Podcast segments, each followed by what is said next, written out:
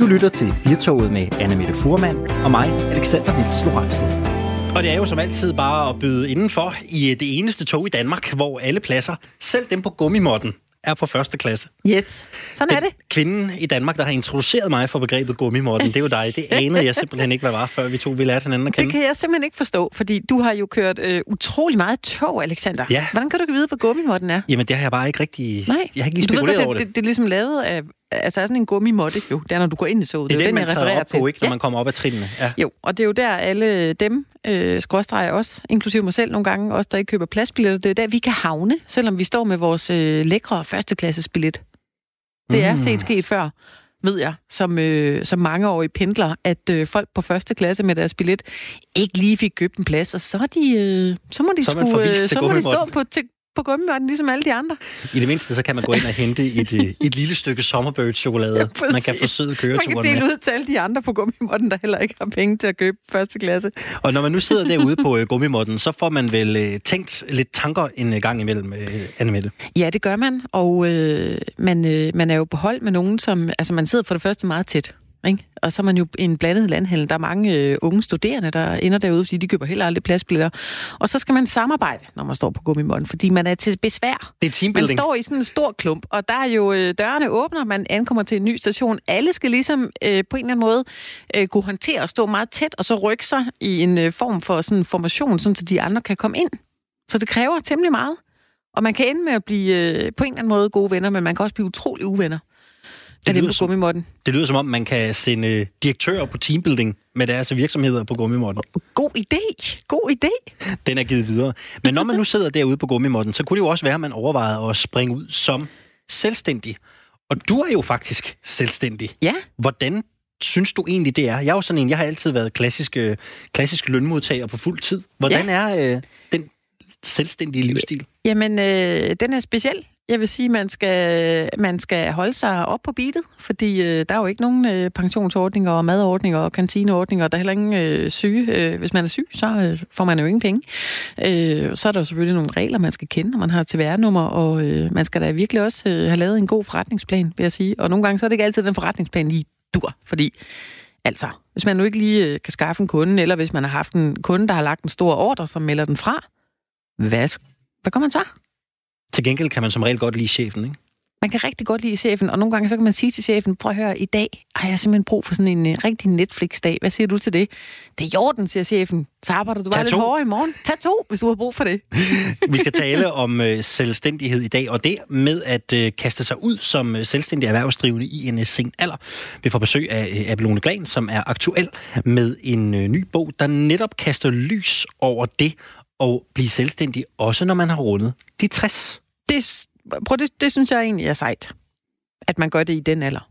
Jeg tænker, at ja. Ja. det kan være noget, der, og det er jo langt hen ad vejen øh, beklageligt, men jeg tænker, det kan være noget, der kan være nødvendigt, forstået på den måde, at, at mange ældre jo nok oplever at blive aldersdiskrimineret. Det hører man jo tit i samfundsdebatten, Ja. når de skal have et almindeligt øh, fuldtidsjob i ja. Ja. en kommune, i staten, i det private erhvervsliv, efter de runde 60. Jeg har selv været på nogle arbejdspladser, hvor øh, der var ret store nedskæringer, øh, så man vidste, at øh, der var altså en god lunds af de her ansatte, der blev øh, fyret, også dem over 50 og 60. Øh, og de, øh, de rystede altså lidt i bukserne der, fordi øh, når man kommer ind øh, med den alder, jamen, øh, er man så særlig attraktiv som øh, ny medarbejder, og der øh, var der mange, der sagde, "Men det er vi bare ikke, og det er faktisk beklageligt, når man tænker på, hvor langt et arbejdsliv de har haft, og hvor dygtige de er, hvor mange år der også øh, er tilbage. Det kan være, at vi skal til at tale, tale den aldrende arbejdskraft øh, lidt op. Det kunne yes. Man godt en gang imellem øh, trænge til i øh, debatten. Ja. Abelone Glan, hun øh, har selv været selvstændig i rigtig mange år, så hun kender jo til det her med at starte op. Og derudover så har hun jo talt med en lang række cases om, hvordan det har været for dem at kaste sig ud som selvstændige erhvervsdrivende i en øh, sen alder. Og der er jo alt lige fra øh, konsulenter til folk, der underviser. Altså vi kommer bredt omkring i den her nye bog, og vi skal sætte fokus på øh, det her senere i, øh, i eftermiddag. Ja. Vi skal også et øh, smut til øh, Frankrig, ja. Som jo øh, er kendt som øh, kærlighedens øh, land. Måske nogle gange en lille smule for kærligt. Ja, der er nogen, der har haft øh, lemfældig omgang med deres øh, mobiltelefon, måske, kunne man sige. Der er i hvert fald, øh, der er i hvert fald nogle, nogle videoer, der er kommet øh, i hænderne på de forkerte, og som så er blevet offentliggjort. Det er ja. Benjamin øh, vi skal tale om. Øh, en øh, fremadstormende politiker fra La République en Marche. Det er jo, øh, hvad hedder det, det er jo præsidenten, det er jo præsidenten Macrons øh, parti. Benjamin Griveaux, han har været en, øh, og har været, jeg siger det jo i datid, han har været en meget fremadstormende politiker. Han har været vicefinansminister i Frankrig, og han var faktisk kørt i stilling til at blive ny overborgmester i øh, Paris. Men nu er han altså kommet i øh, stormvær i kølvandet på øh, offentliggørelse af to sexvideoer og en øh, række frække beskeder til en øh, ung elskerinde. Og øh, Benjamin Griveaux, han er jo øh, godt gift, skal det øh, naturligvis også siges. Det kan man jo så diskutere om man er, når man ja, kaster sig det, altså, i Frankrig er de jo øh, kendt for det der med affære. Det, øh, det er simpelthen øh, lidt mere hvad skal man sige, naturligt, en del af deres kultur end i Danmark. Øh, men øh, når man sidder i, øh, i hans stilling, så, øh, så er det nok ikke så godt. Og det er lidt interessant, for Frankrig har jo lidt en historie, når det kommer til øh, de her store statsmænd, der har haft øh, sidespring øh, uden ja. for ægteskabet, François Mitterrand har haft, og øh, det har øh, François Hollande jo også øh, haft. Vi øh, dykker lidt ned i den her sag, fordi den er en lille smule sparet. Det skal jo siges, at de her videoer, der er blevet offentliggjort, de er jo simpelthen... Øh, det er jo ikke Benjamin øh, Griveaux selv, der har offentliggjort dem naturligvis. Det er en øh, russisk kunstner, som har offentliggjort de her videoer. Og det har han jo også fået en straf for. Det er en meget, meget sparet sag. Det kunne være et eller andet, man så på Netflix. Det her, det er lidt specielt. Ja, der er nogle øh, filmmanuskriptforfattere, der sidder og tager noter lige nu. Givetvis. Kunne jeg forestille mig. Vi skal blive lidt klogere på, hvad det, ja. er for en, øh, hvad det er for en øh, politiker, som nu har trukket sig tilbage fra fransk politik. Og så skal vi også dykke lidt ned i, hvordan franskmændene egentlig ser på det her fænomen med, at øh, statsledere i Frankrig jo faktisk, når man ser tilbage historisk, har været lidt aktive uden for øh, hjemmets fire vægge og ja. med andre end, end dem, som de har delt ægteseng med. Ja. Det øh, bliver vi klogere på øh, i dag. Og øh, så er det jo også i dag, øh, Anna Mette, at Brita-sagen, den bliver afgjort. Der faldes dom. Det gør der. Der er 10 retsmøder i øh, bogen. 10 retsmøder er overstået, ja. og Britta Nielsen hun har jo øh, forklaret sig, hvordan hun øh, gang på gang altså har overført penge fra Socialstyrelsen til sin egne konti. Sagens anklager, de kræver Britta Nielsen idømt mindst 8 års fængsel for den her svindel for 117 millioner kroner gennem 25 år. Og hvis hun får 8 års fængsel, så er det jo en historisk hård dom. Mm. Men her stopper det faktisk ikke, for anklagerne vil gerne have hævet strafferammen fra 8 til 12 års fængsel. Ja. Og det vil jo være historisk dom i Danmark, ikke? Altså jo. 8 år historisk, 12 år, det er jo lige at stramme den. Ja. Det er ekstra. Og jo i skarp kontrast til, hvad Britas forsvar, Nima Nabipur, kræver. Han kræver 4 til 6 års fængsel. Mm. Men det er jo senere i dag, at der bliver øh, afgjort hvad det er for en dom, Britta Nielsen 16.30 skal der afsiges dom, lige netop. Ja, det var også øh, i går, Alexander, vi talte lidt om øh, det her med at gå ud og spise på en øh, god restaurant, og øh, måske var det at vi skulle prøve vores første Michelin-restaurant. Det var i går i Trondheim, at øh, der var en del kokke, som øh, var mødt op. Det var nemlig i går, at de øh, berømte Michelin-stjerner blev øh, uddelt, og det skal vi øh, dykke meget mere ned i senere, men øh, det var jo ikke kun Michelin-stjerner, der blev uddelt i går, fordi Midtjyllands Pizza 2020 blev altså også kåret i går. Og øh, det var sådan et, øh, ja, man kan sige det, hvad, Alexander, et, et godt måltid til den jævne mand, er det ikke det? Altså, øh, sådan, øh, vi kan jo godt lide en pizza. Ikke? Jeg... Vi, vi sagde jo på Landstækkende Radio i går, det der med Michelin, det har vi faktisk ikke rigtig excelleret så meget i. Jeg elsker en god pizza, og ja. jeg, er, jeg er også en meget jævn mand. Det står jeg gerne på mål for. Ja, og det var øh, pizzeriet Il Padrino. Måske skulle du sige det, du sagde det så fint. Il Padrino. Jeg synes, du sagde yes, det flot. Il Padrino. Ja, ja i Hinderup. I Hinderup, ja. De vandt prisen, og øh, vi skal simpelthen høre, hvad hemmeligheden bag øh, Midtjyllands bedste pizza det er. Men lad os lige øh, blive lidt, fordi vi, vi skal tale mere med Michelin øh, senere i programmet også. Øh, men øh, vi er lidt nysgerrige øh, på dig, øh, 4 lytter, der, der lytter med. Hvad er det bedste måltid, du nogensinde har fået? Har det været på en Michelin-restaurant? Har du været på øh, Noma, hvor du har betalt tusindvis af kroner? Taget en masse billeder til Instagram og øh, haft en dejlig aften, eller øh, var det egentlig, da du var hjemme med din mor for at få øh, frikadeller? Det er lige før, jeg vil sige, at min mors frikadeller, det er, det er simpelthen mit bedste måltid nogensinde. Så hvis du øh, øh sad med lidt Michelin-stjerner, du kunne kaste ud, så ville du smide et par hjem til Mutti? Hun ville få to. Altså, hun vil få to simpelthen? Ja, hun vil simpelthen få to, fordi hun, øh, hun laver lige en sidevogn og noget brun sovs til de her frikadeller her. Der er intet, der slår det. Altså Jamen, intet. Er det sådan noget brunt, Annemette? Ja. Ryger det af frikadellerne, eller bliver det siddende på dem? Det bliver selvfølgelig siddende. Jeg tænkte nok. Det har den der lidt tykke konsistens, godt saltet. Øh, det, det kører. Det er simpelthen en god ret. Men vi vil gerne høre øh, fra dig, der lytter med her øh, i dag i Firtoget. Hvad er det bedste måltid, du nogensinde har fået? Hvor har det været henne? Hvem har du været sammen med? Hvad har du tænkt, da du øh, satte dig ned til bordet og nød det her måltid? Du kan sende os en sms. Du skriver R4, og så din besked, og så sender du den til 1424. Hvis du ikke har lyst til at sende en sms, så er du velkommen til at ringe ind til os. Telefonen er åben de næste par timer. 72 30 44 44 72 30 44 44. Det kan have konsekvenser at ytre sig kritisk om øh, Socialdemokratiets politik, hvis man er forsker eller repræsentant for en NGO. Det øh, kom frem i øh, gårsdagens øh, Berlingske, der kunne opstille flere eksempler på, at Socialdemokratiet har ragt ud til eksperter eller organisationer, der har ytret sig kritisk om Socialdemokratiets politik. Per Nikolaj Buch har øh, blandt andet oplevet, at han er økonomiprofessor ved Aalborg Universitet, og han fik en henvendelse efter, at han blandt andet kritiserede regeringens økonomiske 2025-plan. Mellem Folkeligt Samvirke og Folkekirkens Nødhjælp har også oplevet det, og så var det jo Rikke Havbølle, der er Afrika-ekspert, som for alvor alvor stillede sig frem på flere platformer og talte om øh, det her i øh, går.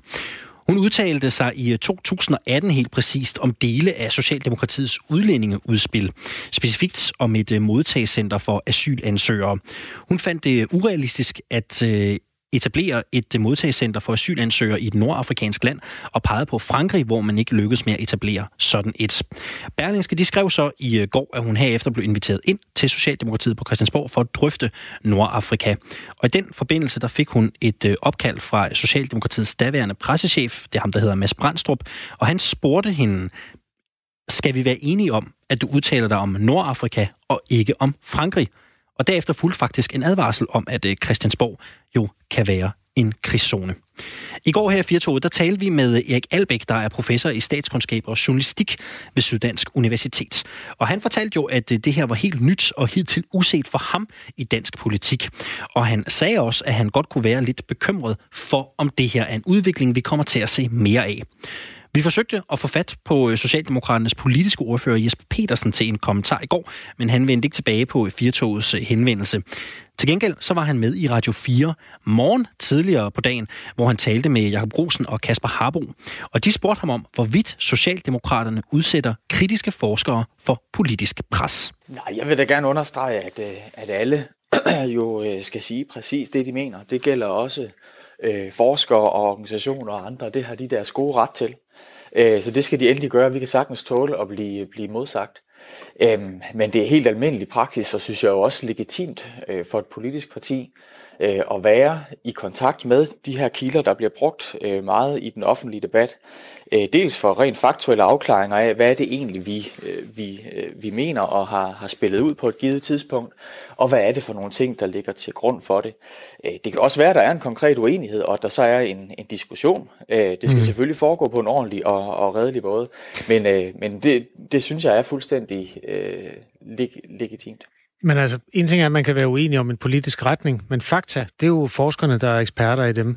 Er, er, er det ikke øh, over en grænse, hvis man begynder at diskutere forskernes fakta med forskeren? Ja, det kan jo snart være noget med, altså, at der kan også være faktuelle diskussioner eller faktuelle afklaringer om, hvad er det, øh, vi har foreslået, eller hvad er det, vi har lagt til grund øh, for et eller andet forslag. Og øh, det, det synes jeg som sagt er fuldstændig øh, legitimt og bare en del af et professionelt arbejde at være i kontakt øh, med de her forskellige eksperter og organisationer og andre. Øh, det skal selvfølgelig foregå på en ordentlig og, og, og redelig måde. Vi skal opføre os ordentligt som parti, vores, vores medarbejdere skal. Og er der, er der sket noget her, hvor der er nogen, der synes, at det har været på en, en upassende façon, så, så vil jeg gerne beklage det. Det er ikke mm. sådan, vi skal øh, agere. Men vi vil altså også i dag og også i morgen øh, være i kontakt med nogle af de her kilder, som vi dels bliver klogere af at være i kontakt med, men hvor man jo også simpelthen kan have en øh, uenighed. Og, og blander man sig i den offentlige debat, så kan man jo også blive modsagt. Øh, sådan, sådan er det jo nu, nu engang. Lad os lige prøve at høre fra en af dem. Hun hedder Rikke Havbølle, hun er Ph.D. og Mellemøstforsker. Og hun gjorde det for små to år siden, at hun udtalte sig skeptisk om jeres asyludspil. Og øh, så har hun så beskrevet sin oplevelse sådan her over for os på Radio 4. Og så gik der jeg ved ikke, en halv time, en time, så fik jeg endnu et opkald fra en person i Socialdemokratiet, som bare lige ville advare mig om, at Christiansborg var en krigszone, og det synes han da bare, at jeg skulle vide, hvis jeg bevægede mig derind, at det kunne være rigtig svært for mig at navigere på Christiansborg. Og så ville han også bare gerne lige slå fast, at han synes, at vi skulle aftale, at jeg udtalte mig om Nordafrika, jeg skulle ikke udtale mig om Frankrig, fordi dem vidste Socialdemokratiet rigtig meget om. Den medarbejder fra Socialdemokratiet, hun taler om, er en forhenværende pressechef ved navn Mads Brandstrup. Han er jo et nu øh, særlig rådgiver for finansministeren. Øhm, Jesper Petersen, hvis ikke det er at intimidere forskeren, hvad er så grunden til, at jeres pressechef ringer og siger det her til hende? Jeg ved jo ikke præcis, hvordan ordene de er faldet, men som jeg forstår den her øh, udveksling, så handler det om øh, omstændighederne for et, øh, et møde, øh, der skal afholdes på Christiansborg, hvor den pågældende øh, skulle holde et møde med øh, nogle af vores medarbejdere. Og, øh, og det at tale om, at Christiansborg kan være en krigszone, det er jo en, øh, en form for, man kan jo diskutere, om det er et velvalgt ord, men, men jo en form for, øh, for vejledning til den her kilde. En om, vejledning? At det her emne var, Ja, på den måde, at det var et ekstremt betændt emne, og at man ville komme under et alvorligt, altså et kraftigt pres fra journalister, andre politiske partier og andre, der ville synes, at man var ekstremt interessant og gerne ville have øh, udtalelser. Men ringer øh, rundt til alle altså, eksperter og, og vejleder dem om, at de skal passe på med at være eksperter i bestemte ting? Nej, slet ikke. Og hun har fuldstændig lov til at have øh, de holdninger, som hun har. Øh, jeg, jeg mener virkelig, at man, at man misforstår, måske med vilje, øh, hvad det er, hvis man, øh, hvis man ud, altså, tror, at det ord det handler om, at man risikerer at blive overfaldet, hvis man kommer ind til et møde med os. Altså, det er jo et møde, vi gerne vil holde.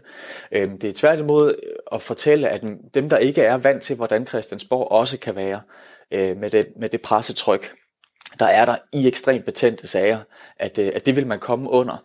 Øh, man kan diskutere, om ordet det er, er, er velvalgt, men, mm. øh, men Mads Brandstrup og, og andre medarbejdere øh, truer altså ikke folk med, jeg, jeg ved ikke, hvad, hvad, der, hvad de skulle true med. Øh, jeg, det, Jesper det er Petersen, absolut Jesper Petersen. en misfortolkning, hvis det er det, man tror. Det, det ved jeg ikke. Det er jo et klassisk greb at sige, at man er blevet misforstået. Men hvordan fortolker du, skal vi være enige om, at du udtaler dig om Nordafrika og ikke om Frankrig? At man henvender sig til en forsker og siger sådan, det synes du ikke er virker troende? Som jeg forstår det, så handler det her øh, øh, om en udveksling, en dialog, de har haft om omstændighederne for et møde øh, på Christiansborg. Øhm, og, og jeg må bare slå fast, at hun har sin ret til, til sin mening. Det vil vi slet ikke betvivle. Øhm, og Jamen, det, det der har været hendes... tale om her, er altså, hvordan øh, at man, øh, at man øh, skulle øh, afholde et, øh, et bestemt møde på, på Christiansborg. Altså, jeg, jeg, Jesper Petersen, sige, det er jo ikke hendes mening. Altså, når hun siger, at han, han fortæller, jeg vil bare advare dig. Christiansborg kan være en krigszone, og det synes jeg bare, du skal vide, ja, inden du bevæger dig herind. Sig ind, når man bevæger sig derind på Christiansborg på det her tidspunkt i en ekstremt betændt sag, Øh, der er indløb til en valgkamp, der er øh, enormt meget fokus på det emne og på det udspil, vi er, er kommet med, øh, der kan man opleve virkelig mange journalister, der på en gang er interesseret i, hvad man vil sige, øhm, og også at andre politiske partier vil forsøge at, at bruge det, man siger, på bestemte måder, og, og det har medarbejderen gjort klart for hende her. Der er ikke tale om nogen trussel på nogen måde. Sådan arbejder vi simpelthen ikke, og det skal vi heller ikke. Vi skal opføre os ordentligt over for de folk, vi er i kontakt med, og de har ret, ret til deres mening, øh, ligesom vi har ret til at, at være uenige, hvis, øh, hvis der er tale om en, øh, en politisk uenighed, eller ikke synes, at, at noget, vi har sagt, er blevet udlagt korrekt. Vi taler med politisk ordfører Jesper Petersen fra Socialdemokratiet om nogle øh, samtaler, der har været fra et øh, centralt hold i partiet, blandt andet en tidligere pressechef, som har henvendt sig til forskere og øh, lige gjort opmærksom på, at man skal passe på med at udtale sig om, om det ene og det andet. En anden forsker, der har haft lignende oplevelser, det er Per Nikolaj Buk, som er professor i økonomistyring ved Aalborg Universitet. Han har beskrevet sin oplevelse for os her på Radio 4 tidligere på morgen, og han pointerede, at han som erfaren, fastansat forsker ikke var specielt bekymret over at blive ringet op, men at mindre etablerede forskere sagtens kan in- blive intimideret af sådan nogle opkald. Men der er jo mange andre øh, yngre forskere, som, øh, som jo ikke har faste stillinger, afhængig af, at øh, de ting, de søger midler til, som jo også er inden for nogle puljer, der er politisk udmeldte, øh, de, øh, de, de, de kan få de her midler, og måske vil være mere bekymrede, hvis nu der bliver klaget til, til institutlederne eller andre over deres udtalelser, som man også nogle gange oplever, der er nogen, der gør, øh, og man ligesom på en eller anden måde føler, at, at man har udtalt sig på forkert grundlag. Ja, Per Nikolaj Buk tilføjer, at han aldrig har oplevet noget lignende. For, forklar lige igen, Jesper Peters, hvis ikke det er for at presse eller intimidere eller påvirke forskerne, hvad er så grunden til, at man overhovedet henvender sig til dem? Jamen, der er løbende en uh, kontakt med uh, interesseorganisationer, ekspertkilder, forskere og andre, og det har man jo både for selv at uh, blive, blive klogere, men også fordi det er personer, som, uh, som tillægger stor vægt i den offentlige debat, øh, jo med god grund, fordi de ved meget om øh, et eller andet øh, givet emne. Øhm, og der er det jo helt naturligt at være i kontakt med dem som politisk parti. Øh, dels for at have øh, altså faktuelle øh, udvekslinger om, hvad er det rent faktisk, vi øh, har foreslået som parti, noget de kan blive forholdt øh, af pressen. Øhm, eller, eller hvis man simpelthen synes, at, at de har udtalt sig på et, et forkert grundlag, så kan man have den øh, diskussion eller, øh, eller simpelthen en, en konkret politisk uenighed. Øh, mm. Og det er jo ligesom der i akademiske kredse, de forskere færdes i, øh, vil være akademiske debatter, og de bliver gået på klingen af, af dem, øh, jamen, så kan man jo også blive det i en, øh, i en, i en politisk debat, og det, det ja. mener jeg altså er fuldstændig øh, legitimt. Men vil gerne understrege igen, at den kontakt selvfølgelig skal foregå på en ordentlig måde, sådan skal vi opføre som parti, det synes jeg alle skal. Men lyver de så, altså hvis der står fire og, og føler sig, og siger, at de føler sig påvirket, eller føler sig sådan trykket i en bestemt retning? Jeg ved ikke helt, hvad det, skulle, øh, hvad det skulle bestå i, fordi jo, man kan godt blive modsagt, man kan også blive gået på klingen med noget, øh, man har sagt, hvis, øh, hvis, øh, hvis vi eller vil jeg tro andre partier det samme, hvis man ikke synes, at der er blevet udtalt sig korrekt eller på et korrekt grundlag. Mm. Øh, men forskerne har ret til deres mening, og det, det, det har de selvfølgelig. Så de og det skal de blive ved med at udtrykke, og det skal de også gerne gøre, hvis de er modstandere af, af den socialdemokratiske politik. Det har man ret til. Jesper Petersen, du bliver ved med at kalde det en mening. Det er det jo uvildige forskere, der bedriver forskning og dykker ned i det her, og så siger du, at de har ret til at have deres mening, og I må også godt øh, prikke til dem, hvis I synes, at, øh, at det skal udlægges på en anden måde. Kan du ikke lige beskrive, synes du, det er ligeværdige holdninger, en, en uvildig forsker har, og så hvordan I gerne vil have, at øh, den her forsker skal udlægge sin forskning? Ja, hvordan en forsker skal udlægge sin forskning, det, det må de øh, fuldstændig selv bestemme. Øh, men når det bliver brugt i en, øh, en politisk øh, debat, og til at anmelde vores politiske forslag, give vurderinger eller øh, andre ting øh, af dem, øh, så synes jeg heller ikke, det er så mærkeligt, at man har kontakt med de folk for at gøre helt klart, hvad, hvad er det egentlig, vi mener og foreslår? Hvad er det for et grundlag, vi har for at, at mene det? Og også forskere kan jo øh, udtale sig på et grundlag, der viser sig ikke at være, der viser sig ikke at være rigtigt. Det tror jeg faktisk også har været tilfældet med lige præcis Per Nikolaj Buk, at han på et tidspunkt er blevet gjort opmærksom på en, en, en faktuel øh, ting. Ja, det var ikke det, han sagde til os, da vi talte med ham tidligere på morgenen. Øh, og det, det, det, kan jo, det kan jo ske. Det var ikke det, han sagde til os tidligere på morgenen, da vi talte med ham, altså at han havde følt, at I havde givet ham hjælpende hånd. Men det, det kan selvfølgelig være, der er to. Altså, der er hans version, og der er jeres version. Tror du, hans version er forkert så? Jeg ved ikke, hvad det, altså hans version er vel, at, øh, at han er blevet kontaktet af nogle af vores medarbejdere, og det vil jeg sige, det, det kommer altså til at ske igen i dag og i morgen og øh, øh til alle mulige tider, hvis der er øh, kilder eller organisationer eller andre, som fylder meget i en debat, og som vi kan have brug for at være i kontakt med, enten for at have en udveksling om øh, det faglige indhold i noget, vi vil, vi vil komme med, eller øh, i forhold til en, en politisk diskussion, mm. hvor vi vil være sikre på, at de øh, er med på, hvad det er for et grundlag, vi kommer med et udspil på, eller hvad det egentlig indebærer, det vi foreslår. Det går stærkt nogle gange øh, i den offentlige debat, og øh, at man skal kommentere på alle mulige ting. Øh, og det, der er det selvfølgelig i orden for et politisk parti og, øh, og være øh, i, i dialog, og måske også i diskussion, hvis man er uenig i en politisk vurdering øh, med øh, forskere og andre kilder, men de har ret til deres mening, og de skal komme med den, øh, også selvom de er uenige med os. Det er fuldstændig øh, som, som, som det skal være. Jesper Petersen, øh, det vil sige, at der, telefonen kommer til at ringe igen hos øh, forskere i fremtiden også. Er det det, vi skal høre?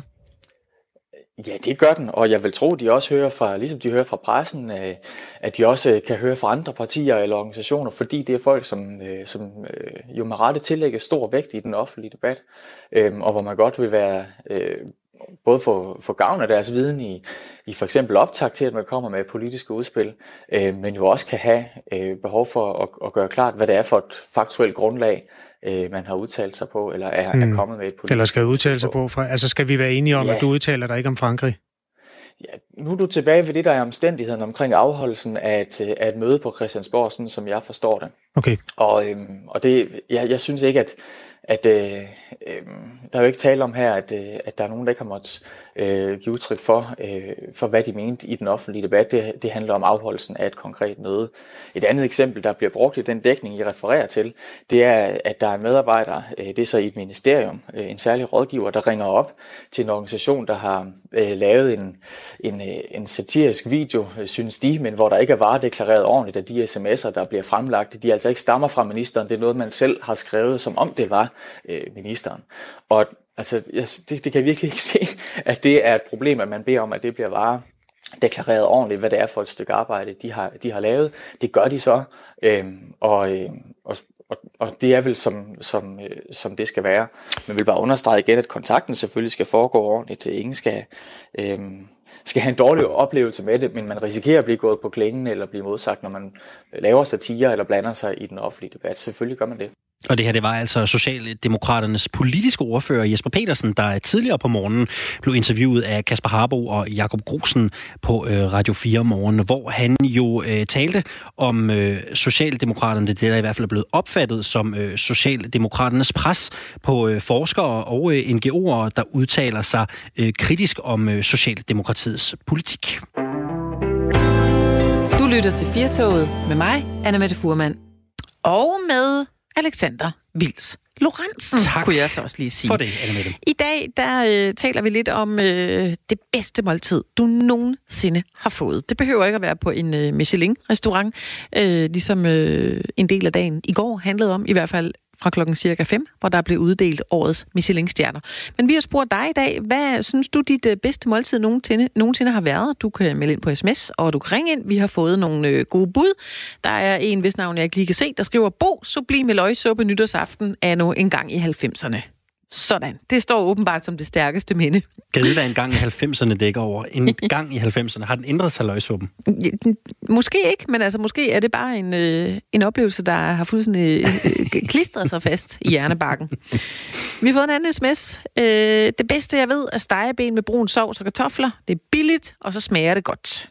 Yes. Hvad siger du. Alexander? Hvad, Jo, er du jo. til det? Stegeben med brun sovs? For at være helt ærlig, har jeg aldrig rigtig været så god til, til de der ben. Øh, heller ikke spare ribs. Det er jeg ikke sådan super, super stærk i. Men øh, brun sovs og kartofler, det er, det er en klassiker. Den, øh, den duer til rigtig meget.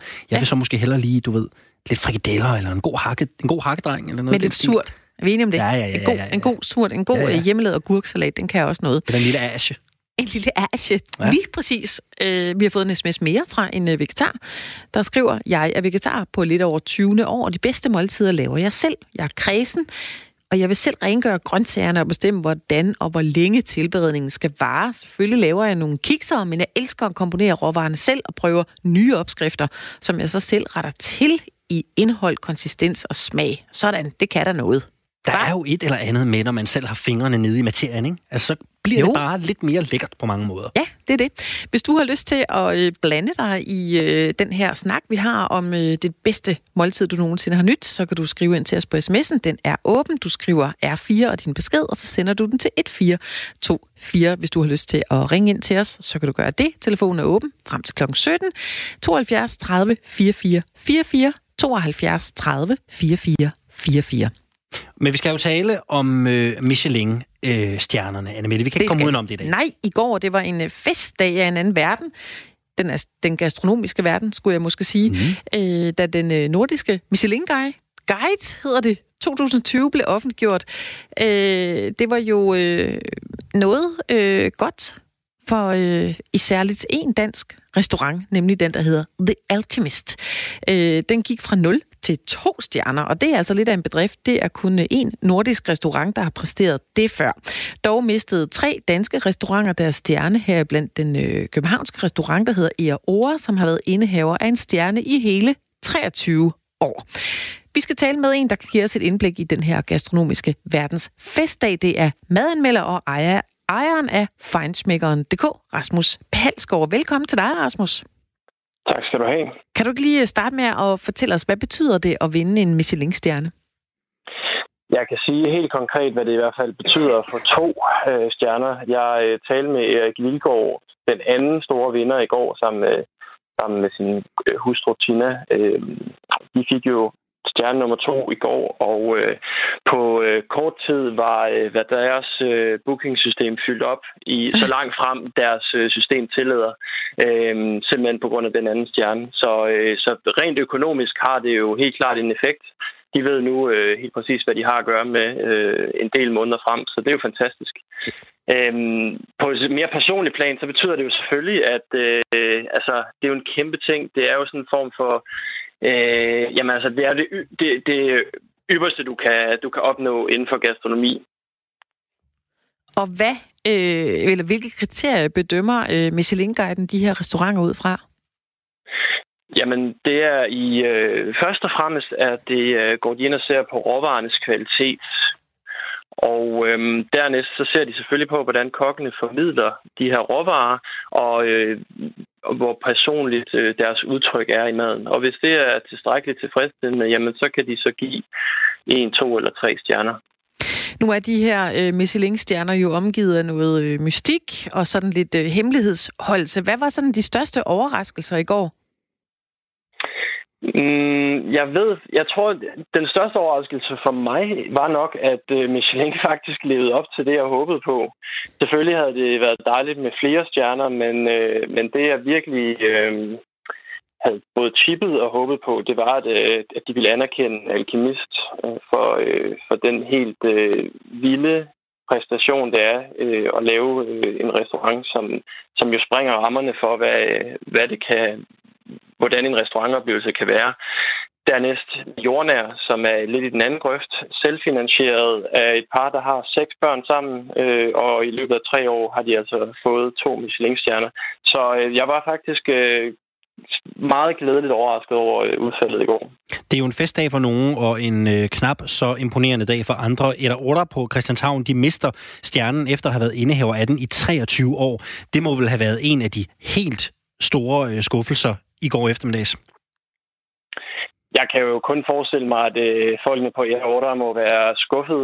Jeg har spist der nogle gange øh, i løbet af de seneste år, og jeg vil sige, niveauet har, øh, har ligget meget... Øh, altså, det har været ensartet fra gang til gang, så at det lige er i år, de vælger at, at trække stjernen, jamen det, øh, det, man kan måske sige, at det har noget at gøre med, at øh, at øh, Michelin har fået en ny direktør, øh, og han øh, har jo senest her for nogle uger siden øh, taget den tredje stjerne fra Paul Bocuse nede i Lyon. Så det, øh, der er jo nok sådan lidt en øh, form for oprydning i gang, og øh, uden konkret at gå ind i Raotas tilfælde eller situation, så, øh, ja, så, øh, så kan det jo være, at det er en form for, for oprydning, han har, han har været i gang med der i, øh, i København. Og nu nævnte du selv øh, restauranten The Alchemist, som øh, hæv øh, hele to stjerner øh, hjem i går. Det er, det er en sjældenhed, øh, og det er jo en meget eksperimenterende restaurant. Det er også en restaurant, der har haft øh, godt fyldt op på deres øh, bordkort i, øh, i lang tid. Folk har, øh, hvad skal man sige, ligget i kø nærmest ikke. De har jo haft udsolgt øh, længe. Øh, hvad betyder det øh, for dem nu, at de er blevet belønnet med to stjerner?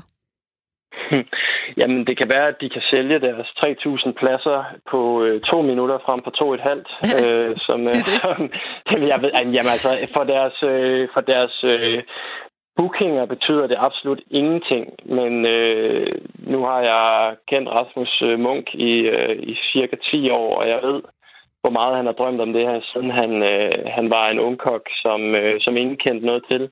Og øh, ja, det, altså, så man udsendelsen i går fra Trondheim, jamen, så var man ikke i tvivl om, at han var både meget glad og, og bevæget, øhm, og det er fuldt fortjent. En øh, restaurant, øh, den der hedder Jordnær for Gentofte, fik en øh, ekstra Michelin-stjerne ud over den, de allerede har. Øh, hvad er det, de har gjort, siden de får en ekstra stjerne? Det, man kan sige med Jordnær, er, at øh, de, de åbnede i april 2017, og der, jeg var derude lige fra lige faktisk i dagene op til de åbnede, og øh, fik et rigtig, rigtig godt måltid. Men øh, det, jeg så oplevede øh, halvandet år senere, altså i december 2018, det var en øh, helt anden restaurant. De har simpelthen øh, formået at, øh, at løfte sig selv til helt nye højder, og, øh, og det er igen det her fokus på øh, råvarer. De er fuldstændig kompromilløse, øh, uanset om vi taler øh, friske øh, urter i sæson, eller søpindsvin fra Færøerne, eller hvide trøfler fra, fra Piemonte. De vælger det bedste, og øh, de har et ekstremt dygtigt øh, kokketeam, som er i stand til at formidle de her råvarer på en, øh, en både original og, og først og fremmest ekstremt velsmagende måde. Så øh, altså, jeg tror på, at jordnær ikke blot kan, kan beholde de her to stjerner. Jeg tror også meget vel, det kunne blive den næste restaurant, der får tre i Danmark. Der er jo også et øh, geografisk perspektiv, kan man sige. Jylland, øh, stjerner i Jylland, stjerner på Sjælland naturligvis. Kan du på øh, Bornholm, hvis jeg ikke tager meget fejl, har også en, en stjerne. Fynboerne øh, står og, og kigger lidt øh, efter de andre. Øh, er der nogle restauranter, der er blevet forbigået af Michelin? Det synes jeg, der er. Øhm, jeg ved ikke, om, øh, om Michelin ikke kan se Fyn på det kort, de anvender, men det virker i hvert fald som om, at de øh, ikke har besøgt Fyn øh, på, hverken øh, i år eller sidste år. Og det er jo klart, at øh, for at kunne øh, få en stjerne, så skal man have et besøg, og gerne flere. Og øh, det er umiddelbart den forklaring, jeg kan se på, at, at eksempelvis Fælles Ledkro ikke har fået en, en stjerne, men faktisk også Lifroy fra i Nyborg, som øh, uden at lave rigtig god mad også øh, serverer deres mad til, til meget rimelige priser. Øh, jeg synes, det er ærgerligt for Fyn, og, øh, og jeg synes også, det er lidt synd for, for de folk, der det drejer sig om, fordi øh, niveauet er der helt sikkert. Men øhm, Michelin er jo et privat øh, firma, de skal sælge dæk, og hvis de vurderer, at der ikke er mere dæksalg i at, at, at bruge penge på at teste restauranter på Fyn, jamen så gør de det ikke. Så simpelt er det. Nu har vi været omkring nogle af øh, de danske aspekter ved uddelingen. Øh, du er jo også meget inde i, hvad der ellers er sket, hvis vi kigger på den nordiske scene. Hvis man nu øh, er sådan nogen, der holder af at rejse ud i Norden for at opleve gode madoplevelser, hvor skal man så bestille billet til næste gang? Hvad, hvad kan vi fremhæve som særligt godt her i, i Norden? Uha, jamen, øh, hvor lang tid har du? Æh, jeg vil sige, øh, hvis vi bliver inden for rigsfællesskabet, så er øh, Færøerne et helt oplagt sted at rejse hen. Der har vi jo øh, restaurant Cox, som øh, har to Michelin-stjerner. Og øh, jeg vil sige, øh, restauranten i sig selv er en fantastisk oplevelse. En øh, indføring i Færøernes madtraditioner, deres helt fantastiske fisk og skalddyr. Og så er det samtidig en øh, oplagt chance øh, for at, øh, at opleve øh, altså, den storslåede natur, som Færøerne byder på. Jeg har også en, øh, en anden øh, meget stor favorit i øh, Stockholm i form af Fransen, øh, som er den eneste 60 restaurant i Sverige, som øh, altså, det er hedonisme for fuld skrue med de bedste råvarer fra hele verden. Altså, de er, de er nærmest antinordisk i deres tilgang. Øh, de, øh, de plukker det bedste fra nær fjern og, øh, og serverer det, så det bare smager øh, hammerne godt. Så det er i hvert fald to steder, man kunne, øh, kunne overveje at booke bord, hvis, øh, hvis man har behov for at prøve noget andet end det, man finder inden for landets grænser. Ved du hvad, Rasmus Palsgaard, det tror jeg, Alexander og jeg, vi øh, ser på efter udsendelsen her, hvor vi skal sætte tænderne i, fordi det lød godt nok rigtig lækkert. Tak fordi du øh, var med her i øh, Firetoget, man fristes jo lige til at sige velbekomme. Jamen, øh, velkommen til jer også. hej hej. Hej. Det er jo i dag, vi har spurgt dig, hvad er dit øh, bedste måltid nogensinde? Har det været på en øh, Michelin-restaurant? Er det hjemme ved din mor, hvor du har spist frikadeller? Eller er der en, øh, en særlig anden anledning, du øh, har til at ligesom huske det her måltid? Vi har fået en øh, besked fra en, der hedder Tom. Han skriver, jeg har fået øh, to måltider. Det var på Island i 2003 og 2019. Først var det øh, tapas af... Øh, der står der tapas af verden på, resto, på en restaurant af ukendt navn. Der var en øh, middag betalt, og det var alt fra krokodille, kenguru, tun, skalddyr, eksotisk frugt, urter. Alt var for vildt. Det lyder godt nok også som en noget af et mix.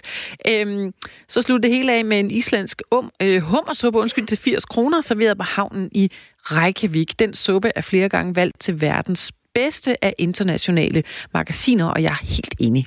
Det lyder godt nok også lækkert. Og så 80 kroner, Alexander, det kan man da, det kan man da betale.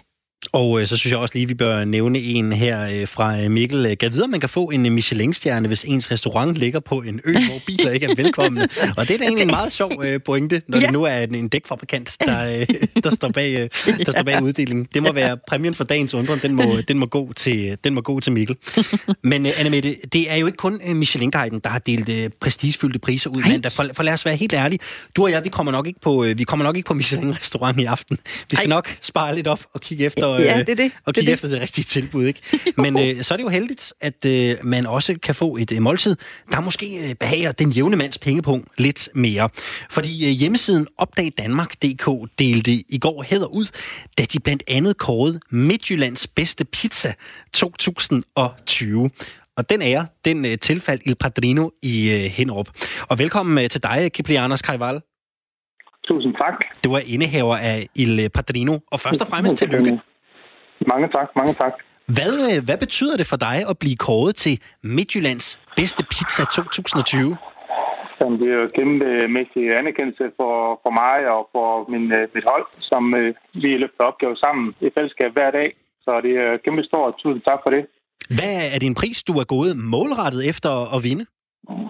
Øh, vi er faktisk ikke gået efter en decideret pris. De fleste ikke, at vi var nomineret, så har vi øh, nogle kunder gjort os opmærksom på det. Så, så tog det bare lige lidt fart. Så måtte vi lige sætte det op på Facebook, og så ja, to dage efter, så var vi nummer et på, på listen i øh, Midtjylland. Så det er super fedt at se den store opbakning for kunderne. Hvilken ret for jeres menukort tror du har, øh, har sikret den her sejr? Jamen, øh, det er sådan set det hele. Vi har mange forskellige kunder. Øhm, det spiser jo meget forskelligt, så jeg tror, det er det hele.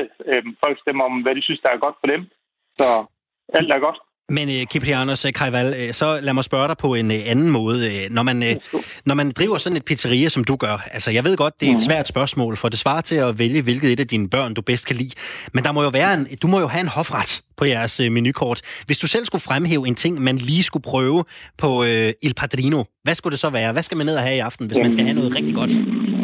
Altså, alt er godt herinde. Altså, det vi er meget kendt på her i byen, det er vores uh, sprød. Øhm, surdejsbund, som vi selv øh, laver og udviklet i en del år. Så det er værd at prøve i hvert fald. Hvad, hvad er det, kunderne siger?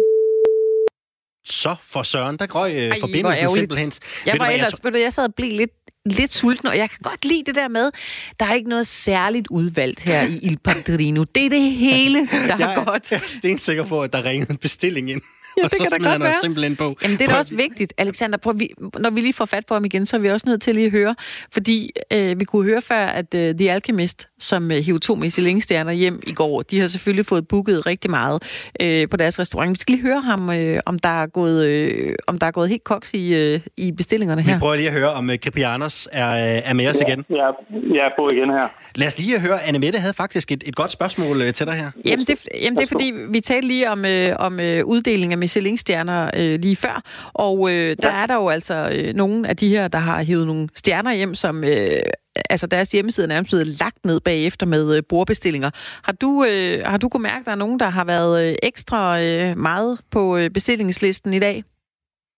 Jamen altså, vi får jo mange nye henvendelser hele tiden, så jo, der kommer en del uh, nye kunder, som gerne vil prøve at se, og det er vi selvfølgelig også uh, taknemmelige over. Ja. Så jo, det er rigtig fedt.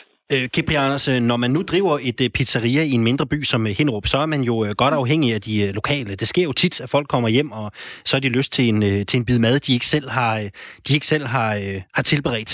Hvad, hvad, hvad siger kunderne egentlig til, til jeres pizzaer og jeres pastaer og jeres retter? Hvad er det for en feedback, I får på pizzeriet? Jamen, det kan man jo se på, på vores Facebook, hvor meget folk de roser vores mad jo. Og det er også en del af den sejr, vi har fået, det er på grund af de kunder. Og selvfølgelig deres måde at fortolke tingene på og sige, at det, det, man får her, det er rigtig godt. Nu bliver jeg lige nysgerrig, fordi man kan jo godt blive sulten, når man sådan går hen og, og vinder det her sulten efter mere. Hvad er, øh, hvad er næste mål nu? Jamen lige nu der er det selvfølgelig også forbi øh, den bedste. Og selvfølgelig, man kan ikke udelukke, at der kommer noget, øh, noget øh, senere hen. Altså lige nu, der, der vil jeg gerne fokusere på at blive ved med at levere varen hver eneste dag, hver eneste gang, så at blive den bedste hele tiden. Og her til sidst, øh, Kiprianos, øh, lad os nu bare lege, at det kun er dig og mig, og der er ikke andre, der lytter med derude, ikke? Så giv os lige hemmeligheden på, hvordan man egentlig bliver Midtjyllands bedste pizzeria 2020. Hvordan opnår man det? Hvad, hvad er det, man skal lægge i det? Ja, det, man skal ligge i det, at øh, man skal have sjælen med sig, og så god personale, der, som kan løfte opgaven, fordi det er noget, man gør i fællesskab. Hvornår går du så efter Michelin-stjernen? Jamen, øh, det er i hvert fald ikke det, der, der er lige øh, det er højeste prioritet i øjeblikket, men øh, selvfølgelig, man ved aldrig, hvad der kommer. Fantastisk. Hjerters, ja. Kai Wall, indehaver af Il Padrino, som altså vandt uh, Midtjyllands bedste pizza 2020. Tak. Tusind tak skal du have, fordi du havde lyst til at være Tusind med. tak til jer også. Tusind tak til jer også. Og hej, god hej. dag til jer alle sammen. Fantastisk. Jeg sidder her og bliver rigtig sulten, Alexander. Også fordi det tigger simpelthen ind med så mange sms'er på, øh, på vores spørgsmål i dag, nemlig, øh, hvad er dit bedste måltid været? Øh, der er øh, en del forskellige bud. Jeg vil lige læse en op fra øh, Pernille, der skriver, jeg har spist på uformel, og det var fantastisk. Men det bedste måltid, jeg har fået, det var dog efter min veninde, og jeg havde brugt 10 timer på at må ud i min forestal. Der hentede vi burger på det lokale pizzeri. Pizzeria, det er bare så godt. Sult er det bedste krydderi. Åh, oh, jeg har prøvet at en hestestal ud en gang. Det, oh. jeg, skulle, jeg skulle lige have en time, før jeg var klar til at spise. Men Ja. øh, så var Ja. den der også. Hvis du har lyst til at øh, melde dig i koret om øh, det bedste måltid nogensinde, så send os en sms på 1424. Husk lige at skrive R4 og så din besked. Du er også mere end velkommen til at ringe ind til os. Telefonen er åben. 72 30 44 44 72 30 44 44. Ja, Nu skal vi en tur i fodboldens verden. Og det skal vi, fordi øh, i fredags der blev den engelske fodboldklub Manchester City straffet hårdt af det europæiske fodboldforbund UEFA. To års udelukkelse fra den prestigefyldte europæiske klubturnering Champions League for brud på forbundets regler om financial fair play. Oven i udelukkelsen kommer også en bøde på mere end 200 millioner kroner. Årsagen til Manchester Citys straf er også årsagen til klubbens enorme sportslige succes i nyere tid. Rigmanden Sheikh Mansour bin Zayed Al Nahyan fra Emiratet Abu Dhabi købte klubben i 2008, og det er hans investeringer, der har løftet klubben til verdenstoppen, og nu har fået klubben i fedtefadet. Der er blevet talt meget om den her sag i fodboldverdenen, men vi kunne egentlig godt tænke os at vide lidt mere om klubben Manchester City. Derfor så har vi ringet til en, der har fulgt klubben længe. Velkommen til dig, Morten Vorgård Olsen. Jo, tak skal du have. Øh, og du har jo flere gange været i England og se Manchester Citys kampe, og din kærlighed til klubben, den strækker sig langt tilbage i 90'erne, og så er du kontaktperson for den danske afdeling af den skandinaviske Manchester City supporterklub. Hvis vi, hvis vi skal starte med at rise klubbens historie op i korte træk, hvad er Manchester City så for en klub? Jamen, Manchester City er jo en klub, der har tilhørt, øh, altså, der var med altså, fra fodboldens barndom, kan man sige, fra 1894, så det er selvfølgelig svært at, at, at riste den op sådan i store træk, men øh, sådan 125 års historie. Men det var en klub, som vandt øh, FA-koppen i 1904, og der var, og gik og vandt sin første trofæ der. Øhm, og så øh, har de sådan set øh, tilhørt den bedste fodboldrække i de her 125 år. Det meste af tiden, altså, dog med små afstikkere til, øh, til, til den næstbedste række. Øhm, klubben havde sin storhedstid, havde sin første storhedstid i 30'erne med to FA Cup-finaler og, og et mesterskab. Øh, men den virkelig sådan første guldalder, klubben havde, det var sådan nok fra 1965 og, og frem til 1976 stykker, hvor de øh, vandt mesterskaber, Liga Cup, FA Cup og Europa Cup for pokalvindere og med, med, med, med, med mange engelske spillere på holdet. Øh, sådan, hvis vi sådan tager lidt nyere tid, jamen, så hvor vi kommer op til 1980'erne, løber klubben ind i noget kriseværk, og er flere gange nede i at vinde i næstbedste række, men formår at komme op øh, hver gang med, med det yderste af neglene. Øh, ja, i 90'erne der går det helt galt, øh, og klubben ryger ned i, i den tredje bedste række, øh, hvor de er en enkelt sæson. Og det er sådan ligesom et wake-up call for dem, at de skal have styr på tingene. Øh, og i løbet af, af nogle år er de tilbage i, i Premier League. Der kommer tilbage i Premier League i 2003, mener jeg det er, at vi rykker op igen. Og der har vi sådan egentlig været siden. Men de fleste fester sig nok mest, mest ved, at øh, det var i 2008, ikke, at vi bliver købt op, og lige pludselig bliver en helt anden klub.